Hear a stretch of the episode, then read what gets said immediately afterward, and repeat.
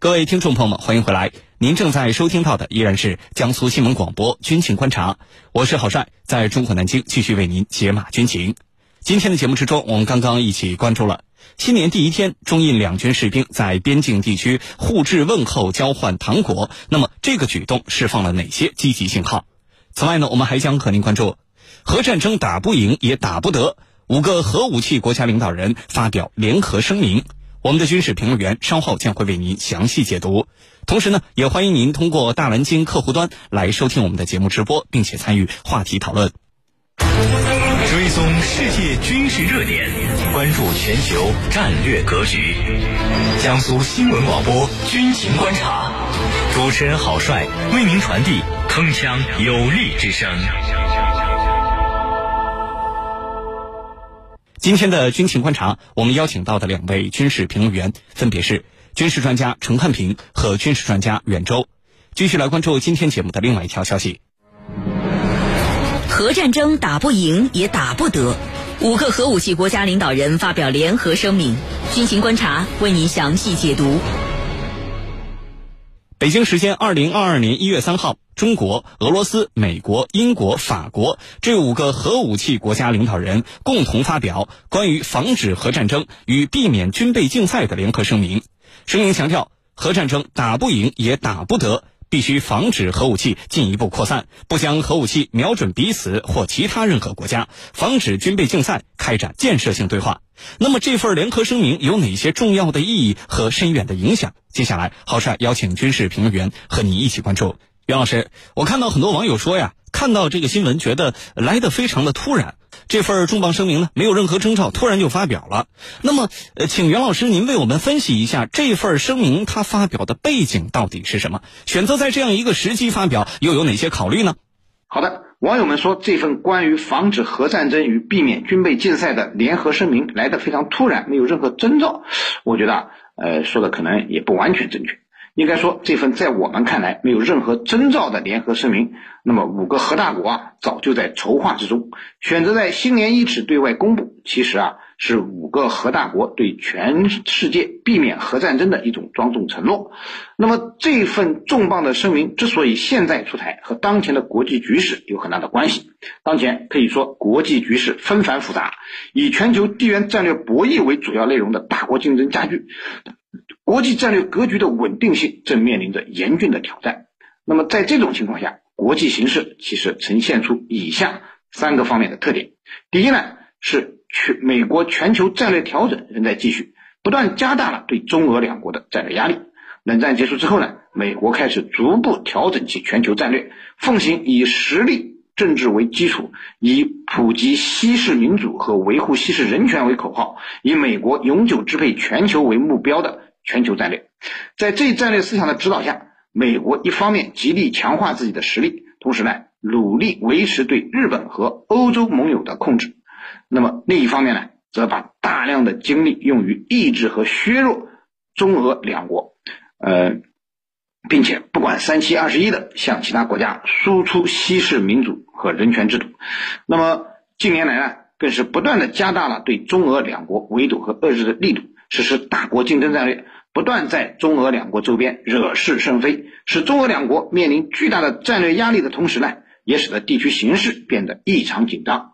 那么，美国其实在进行大国竞争的战略，对中俄施压的同时呢，呃，也是有一个巨大的担心之处的，那就是中俄都是拥有核武器的国家。美国担心啊，自己如果欺人太甚，可能会引发严重后果。所以在这种情况下，美国也极力推动五个核大国去共同出台这个关于防止核战争与避免军备竞赛的联合声明。那么这相当于啊给自己的大国竞争战略加了一道保险，保证美国在对中俄施压的同时不会引发严重的核危机。其次呢，就是国际核军控机制有被破坏的危险。由于美国多年来的极限施压，使得像朝鲜、伊朗这样的受美国打压的小国不得不另辟蹊径。想通过拥核来确保国家安全，特别是由于美国退出伊核协议，使得伊朗核问题变得更加难以解决。此外，美国还退出了中导条约等国际核军控条约，这也使得全球的核不扩散机制面临严重威胁。在这种情况下，五个核大国通过这样一个声明，相当于给全世界表了个态，带了个头，是有利于维护国际核不扩散机制的。那么第三呢，就是世界和平的力量仍然在不断的增长。当今世界虽然大国竞争加剧，但是和平和发展依旧是世界的主题。世界和平的力量仍然在不断的增长，特别是中俄全面战略协作伙伴关系的发展，对世界和平和地区稳定起到了关键性的作用。那么，在中俄两国的极力促成下，才最终有了这份来之不易的声明。主持人，好，谢谢杨老师。那么，这份重磅声明的发布，对于世界战略格局有着哪些重要的意义和深远的影响？对于这方面的问题，请陈老师为我们分析一下。呃，的确，正如你所说啊。在毫无征兆的情况之下，呃，五个国家，五个核武器国家发布了关于防止核战争和避免军备竞赛的联合声明，而且是在新年刚刚过的时刻发布了这样一份声明啊，让整个世界为之一振。那为什么会让整个世界为之一振啊？它未来又会带来哪些战略上的影响啊？对整个世界格局又有哪些重大的冲击和影响？我想啊，从这三个方面来说，第一个，它排除了在现阶段发动核战争的任何可能性。当前的国际态势，我们大家看得非常清楚，是比较微妙复杂的。它体现在几个方面：第一，就是乌克兰危机在持续的升级，外力呢不断的作用之下，导致俄乌之间的互信。俄乌之间的对抗愈演愈烈，双方啊，呃，朝向发生冲突的可能性。那么，在这样一个时刻，五大国发布了我们重申核战争打不赢也打不得，发布了这样一则声明，就是打不赢也打不得，就是我们不会去打核战争。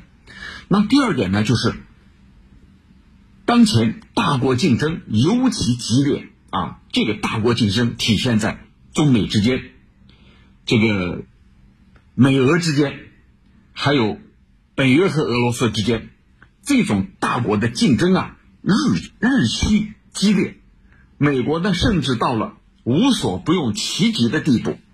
那么，在这个时刻，五大国呀，发布了这个有关核武器的联合声明啊。那么，联合国也做出了高度的评价，他对当下这个世界局势的降温，对各大国之间恪守原则、不动用核武器、不打核战争，我觉得取得起到了一个很好的制约的作用。第二个呢，他排除了个别人、某些人出于一己之私动用核武器的可能。那为什么？我要把这一点凸显出来呢，因为在某些国家，常常变得不按常规、不按常理来出牌，为了达到自己的目的，甚至呢可以进行煽动，可以进行对抗。去年一月六号，美国冲击国会大厦，我想让大家看得很清楚，某些人出于自己的目的，可以不顾原则，可以没有底线。去进行煽动，那么我们设想一下，假如你为了自己的目的去动用核武器，或者把核武器小型化、降低它的门槛呢？那么这样的话就会给世界带来毁灭和灾难。那么里头有这样一句话啊，就是防止核武器未经授权或意外使用。那这一点。我们军迷可以去体会一下，什么叫未经授权和这个意外使用。未经授权就是没有经过合法的审批的程序，你自己下令动用了，那肯定是出于你自己的目的啊。那么这里头，去年一月一月六号，美国冲击国会大厦的做法，我想让整个世界都为之震惊，因为美国的民主灯塔呀。轰然倒塌，这里头就是某些人出于自己的目的，在煽动自己的支持者去冲击。那未来还有没有这样的可能呢？当然有可能啊！二零二四年，特朗普说我要重新回来。如果他重新回来，获得了核武器的使用权的话，他会怎么做呢？对这样一个不靠谱的人，必须要给他设置种种的限制啊，防止核武器未经授权啊这样的使用。所以这里头有这一点。那第三个，对世界格局、对国际局势带来的影响是什么？就是他给其他拥核国家树立的一个标杆什么标杆我们已经做出承诺要这样做了，你呢？对吧？这里头有谁啊？印度、巴基斯坦、朝鲜，还有可能以色列啊，这些拥核国家，你应该怎么做？你应该向我们看齐，对吧？你也应该在这些基础上对自己有一个约束。里头还有一句话叫什么呢？就是不不瞄准对方啊。我们重申，此前关于不瞄准的声明依然有效。这句话什么意思？就是你不要用核武器瞄准某一方，瞄准某一方的设施，而五国之外的有些国家是不是这么做呢？我想，军迷们肯定很清楚，他一定在这么做，就是用自己的核设施、核武器瞄准对方，瞄准敌对国家。那么这里头有一个声明。不瞄准对方，那么我五国五常五个常任理事国已经做出了表率，你其他的拥核国家，你必须也要这样做，啊，你不这么做，那未来带来的核战争的风险、核危机，都是你造成的，因为我们五个拥核国家已经做出了承诺了，你没有做承诺，啊，你得向我们看齐，我想这就是树立的一个标杆。主持人，好，谢谢陈老师。我注意到啊，这份声明当中啊，有一条专门强调了必须防止核武器进一步扩散。那么这一条是否适用于澳大利亚核潜艇事件呢？毕竟。你看，这个美英澳三国刚刚签署了关于美英向澳大利亚提供核潜艇技术的相关协议。另外呢，呃，这次声明呢也只有五个核大国签署。但其实我们都知道，世界上拥有核武器的国家，实际拥有的啊可不止这五个。那么这一点我们又如何解读呢？会不会给核武器扩散留下换？关于核武器扩散的问题，请袁老师为我们分析一下。好的，关于英美。向澳大利亚提供核潜艇是否违反这份声明中的必须防止核武器进一步扩散这一条？其实啊，呃，这还是一个比较复杂的问题。如果简单的来看，呃，转让核潜艇其实并不违反核不扩散原则，因为根据五个核大国都签署的不扩散核武器条约的规定，核潜艇作为核动力船舶，并不属于它禁止转让的范畴。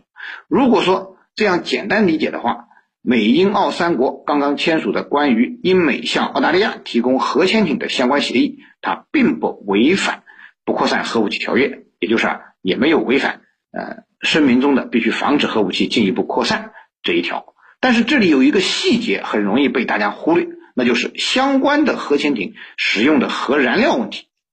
呃，如果澳大利亚使用的不是不能直接用于核武器的低浓缩铀，而是使用的可以直接用于核武器的高浓缩铀或者叫武器级核燃料的话，那么它就有违反不扩散核武器协议的嫌疑。倘若澳大利亚使用的高浓度的武器级的核燃料还是自己提炼而不是美国提供的，那么则毫无疑问的违反了不扩散核武器协议，也就是说违反了必须防止核武器进一步扩散这一条。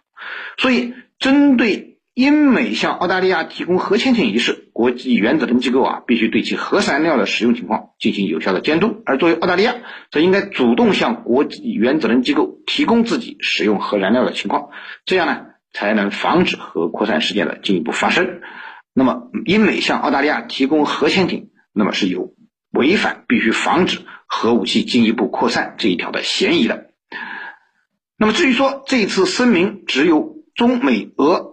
英法五个核大国签署，而没有其他拥核的国家来签署。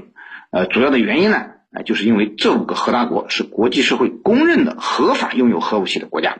因为根据核不扩散条约规定，所谓的核国家必须是在一九六七年一月一日前爆炸核装置、掌握核武器的国家，并允许这些国家保留核武器。也就是说，中国、美国、俄罗斯、英国、法国五个国家呢？是合法的有核国家，那么包括印度、巴基斯坦、以色列和朝鲜虽然事实上拥有了核武器，但是呢，也是不被该条约承认和被国际社会公认的合法的有核国家。呃，而上述四个国家啊，还不是该条约的签约国。那么在这种情况下，只有五个核大国拥有签署这份声明的资格，否则呢，相当于承认了其他非法拥核国家的合法性，不扩散核武器条约的严肃性也会受到质疑。那么现在的问题是如何去控制这些没有承诺防止核战争的非法拥核国了？可见啊，对于国际社会而言，要实现控制核风险，呃，实现无核化。呃，实际上还是任重而道远。主持人，好，谢谢袁老师。我看到网上也有声音认为，有了这一份五个国家领导人的声明，我们就可以高枕无忧了啊！世界再也没有核战争的风险了。那么，真的是这么简单吗？为了防止核战争的爆发，国际社会接下来还应该做些什么呢？对于这个问题，请陈老师为我们解答。好的，那么五国发出了有关核问题的声明。我们下一步该怎么做？整个国际社会下一步又该怎么做？我们是不是就把核武器给废掉呢？不是，我们是不是没有任何防范呢？更不是，我们依然要做好准备，依然要进行防范。为什么要防范？因为我们中国人知道有句话叫“防人之心不可无”。你如果说听信于他，把自己的武器核武器全部废掉了。那等于自废武功，一旦他重新装备起来，我们再恢复来不及了。所以在未来，我们还是要保持必要的威慑，啊，核威慑。这个核威慑有多个方面啊，像三位一体啊，这些都是空中、陆地、海上三位一体的核威慑，那必须要保持。你不保持，别人还有啊，那。我们发布这样一个声明，和我们保持一定的核威慑，它是不矛盾的，啊，因为我们无意去攻击别人，但是如果别人攻击我了，那我必然要做出反制，这是肯定的。我们过去也说嘛，人不犯我，我不犯人；人若犯我，我必犯人。这是第一点。第二个呢，就是未来国际社会该怎么做？我认为最好的做法是推动核裁军。什么叫核裁军？就是减少自己的核装备，我们中国只是用于自卫的。那么你美俄之间，你们拥有庞大的核武库，这些核武库你要不断的去削减。那最后要达到一个什么？全世界的无核世界。只有大家都没有了啊，没有核武器了，那这个世界就没有核战争的危险。如果还有核武器存在，那么核战争的风险是依然存在的。第三点是做什么？就是进行核查，要有第三方来进行核查。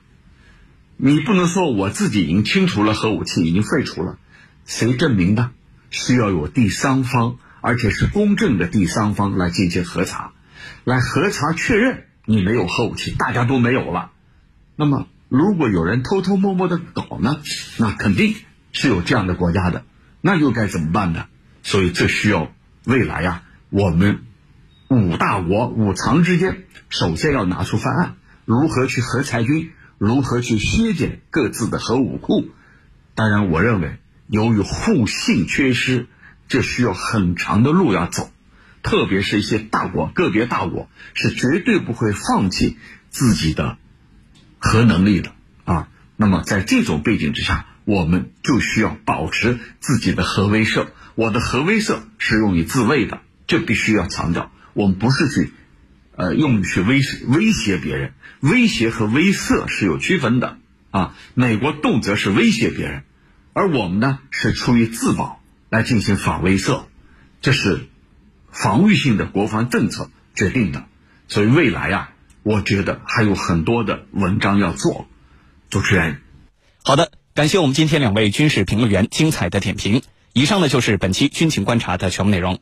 我是郝帅，代表节目编辑小东、卫星、赵晨，感谢您的锁定收听。明天的同一时间，依然在江苏新闻广播《军情观察》，与您不见不散。